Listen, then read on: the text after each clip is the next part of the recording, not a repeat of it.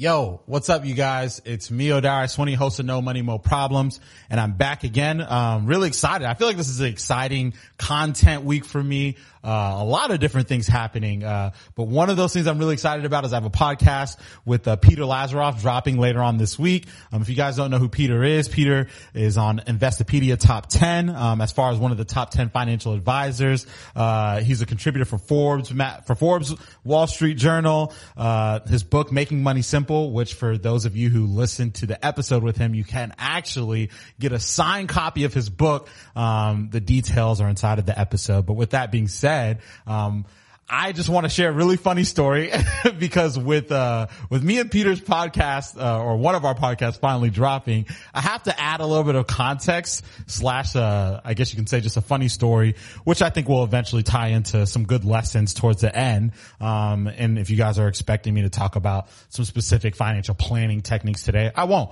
Um, today's more so going to be a little bit more around like career advice for young professionals. Uh, so with that being said, me and Peter, we met, this was like spring of 2019. So, uh, you know, Lubbock was a hot place at this time. You know, uh, Texas Tech basketball was cooking, uh, on our way to win a national championship or close to it. Um, and PlanCorp had uh, come to Texas Tech to recruit from our financial planning program, and that's where I initially meet, met Peter. And um, they took a couple of us students uh, out to dinner. I forgot exactly where we went, but it was a nice restaurant in Lubbock and, uh, which I don't know how nice that is in comparison to other places, but, uh, I remember afterwards, I asked Peter, I was like, Hey, would you, would you like to join, um, our podcast that we're recording tomorrow? And I just started a podcast with a couple of classmates at this time and Peter ended up coming to the podcast. We did the podcast. It was a great episode. Um, shook his hand. He went off to St. Louis and uh, I wish I could tell you guys the rest was history. but uh, me and my friend, we went back to go click play, and the mics were muted. so I was terrified. I was so terrified because like, dude, this is a really big deal. It's a, um, you know, really great guy phenomenal connection and how am I going to tell him that this podcast, this hour and a half that we just spent was basically wasted. Uh, so I was like, okay, well, you know, he's a chief investment officer of a pretty big firm and, uh, you know, he has other things on his mind. Peter sent me an email that Sunday asking when the episode was going to drop and I had to let him know that. Uh, but I found it really funny, um, because really whenever you look at the grand scheme of things, I still ended up getting not only an internship, uh, at PlanCorp it ended up now I'm here. I'm working here full time, live in St. Louis, which is crazy. Never thought this day would come. I uh, always thought I was going to stay in Texas, but I say all of that to say, uh, for those individuals who, you know, if you're a young, uh, professional or if you're in college and, you know, you're finally kind of getting around that, um, time that, you know, now it's important to, you know, get a job or, um, start interviewing. I, one thing I always want to tell people, and I'm sure you've heard this before, it's closed mouths don't get fed, you know, um, uh, I just, I just think about the, the willingness to approach Peter and Peter, to, and he still is a big deal to me. Um, but you know, I would say now that me and him have a developed relationship, which I'm really excited for you guys to, to hear some of that through the episode. Um, but you, you have to be willing to step outside of yourself to do some things that are a little bit scary, um, to actually get the goal that you have in mind. Um, if it's that dream job or that company that you never thought that you would be able to get a job with or an interview with, like, man, just, just talk. Like, I mean, cause at the end of the day, these people that we see, they're just people. And I think that, that adds to the, to the, to the next story. Uh, so, this was uh this was spring of 2020 so the pandemic is in full swing. I'd already accepted my internship at PlanCorp was excited uh but i was you know gonna have to intern virtually which i was a little bummed about because you know i wanted to live the internship experience move to a new city um you know work in an office you know just the the five days a week you know the what was normal back then. And as I'm on Twitter, because around this time, the last dance had come. And you, for you guys that don't know, I love LeBron to a fault. It's probably an issue in my life. Um, and you know, since there was so much Jordan love on the TL, whoever, whoever was talking about Jordan could get it, you know, and still to this day. I mean, if you guys really want to have some type of debate, just at me on Twitter, at Odara Swinney, um, and say anything negatively against LeBron or Drake um, and I'll, I'll have time. Like I will have time. I will have time to defend those two men, uh, those two men's honor. Uh, and with that, I remember one day, I don't know, at the time I didn't know who this guy was. All I know was he was in my mentions talking about Jordan. I was like, man, you can get it just like anybody else, you know, so I'm shooting at him, you know, Twitter fingers, uh, as Drake said. And I'm going back and forth with whoever this, whoever this uh, guy was on Twitter. And, uh, I'm just like, you know, it's, it's nothing, uh, another day at the office, uh, another day in the pandemic, really. And, uh, I would always go to our company website to look at different names, just to look at different faces to see the people that I would be working with. And as I was scrolling down the website, I saw a name that looked a little familiar and the last name was Kirchhoff. And I was like, hmm, that, that last name rings a bell. I wonder where I saw that from. Come to find out, it was the guy that I was beefing with on Twitter. And immediately I was like, I'm to get fired. like I'm going to get fired. I will not have this job anymore because I've been going at it with the president and CEO of our firm. Like I'm an intern who hasn't even started yet. So I was freaking out. Um, obviously everything was fine. And, uh, it was actually really cool because whenever I ended up uh, moving to St. Louis, and uh, Chris, our CEO, uh, just in general, is a is a really approachable guy. Um, but I think it, it really taught me the, the benefit of really just being yourself whenever, um, you go to work. And, um, and, and Chris has been a huge advocate of this of, uh, he always tells, um, other, other colleagues or, um, other employees, um, to just bring themselves to work every day. And I think it, whenever I um, entered into the professional world, I always remembered hearing um, people, you know, making a very clear distinction between their work friends and their regular friends. They're like, no, that's that's work friends. Like, you know, um, almost making it sound like this this this negative connotation or this expectation to block yourself off from um, other colleagues and and um and it, just even in the short time that I've I've been a professional, I, have seen how that train of thought can actually be really dangerous, um, not only for your own career advancement, but just for work in general. So I want to give you guys um three tips.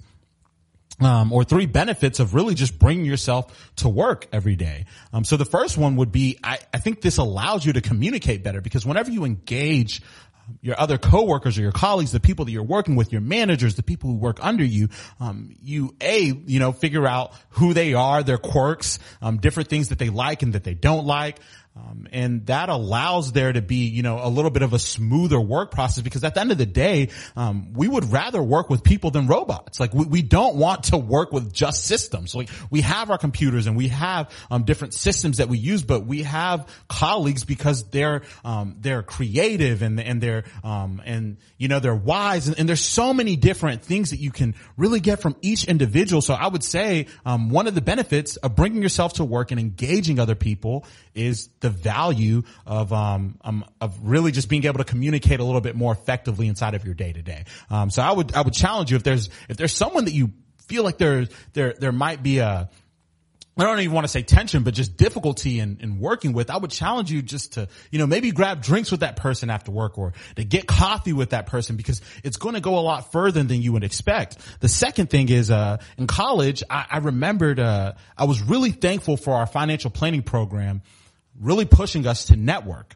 Um, not only with uh, alumni, but um, you know, hiring managers or whoever it was, they, they did a phenomenal job of teaching us how to just network and engage one another.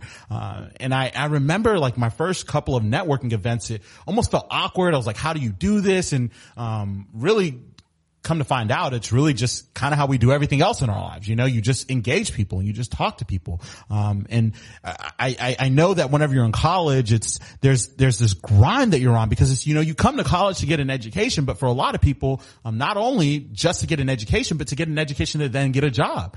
Um, so whenever you get that job, it's so exciting, which it should be. Um, but I think sometimes we stop. We stop that work of networking, and and and that's the second point that I want to get at is uh is networking should not stop after you get the job, um, and that's not just outside of your company. I mean internally. You and, and you know, and a part of this is is dependent on the size of the company or the firm that you work for, the corporation that you work for. Um, but I think that that that we we should really uh I, I would almost say change the the the mindset around networking. Networking is really just relationship building. like that's the reality of it is you are building relationships. So not only should you continually on the outside, um, build relationships with other professionals within inside of your space or outside of your space, but also inwardly, the people that you work with, you should continually build on those relationships and engage those individuals because, um, one really, one really, uh, insightful thing that I've heard, uh, from one sportscaster that I love, Colin Cowherd, is he, he always talks about, um, your salary or your job security is always defined whenever you're not in the room. And I think a lot of that is brought into place not only just by the work that you produce at work, yes, but then also the relationships that you continually build upon. Um, and then third would be that there's value um, in the in between. You know, sometimes I think efficiency can be overrated. So for myself, starting off, you know, I started working in the middle of the pandemic, which, you know, I always tell people I think it's going to be really interesting to see, uh, you know, our generation or my generation 15 to 10 years down the road inside of the workforce. And, uh, for, you know, really the first year, you know, the first year of, uh, of working, I spent really the first year and a half actually because, you know, I interned and stayed on, uh, through my last semester um, I was completely virtual, you know, which there are some people who will probably work virtual for the rest of their lives. And there's people who are going to go back to working in the office five days a week. And, you know, I think there's a lot of us who are probably in that hybrid. And, uh, I just noticed whenever I went back to the office and as I got a little bit more acclimated because I never, I was never in the office pre-pandemic. So I, I don't know what, I don't know what it was like. And, uh, I started to notice that I was a little rushed you know, I was a little rushed whenever I was present amongst my coworkers because all I ever knew was whenever I'm virtual and I'm working at home, all I'm doing is just work. And it, I'm not going to say that, and in some ways it could have actually been a negative. Um, not that I've necessarily, uh, you know, asked anyone directly. Um, think I've just picked up on some of these things and some people have actually given me feedback on this. Um, but really, um, whenever someone would have a conversation with me or would bring up a topic, like in the back of my mind, I'm like, I need to get back to my computer because I got to get to work.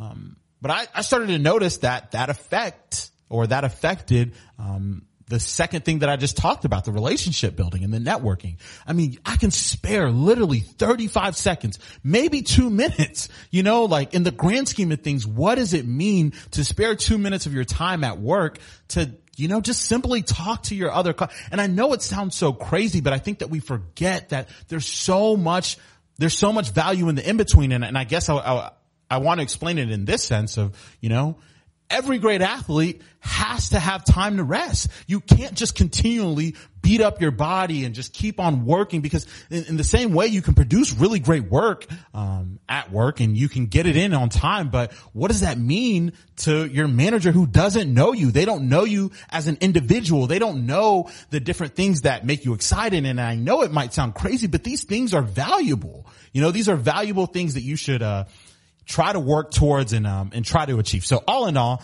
I just want to get at one. Um, whenever you bring yourself to work and engage others, um, it helps with communication. It helps with relationship building.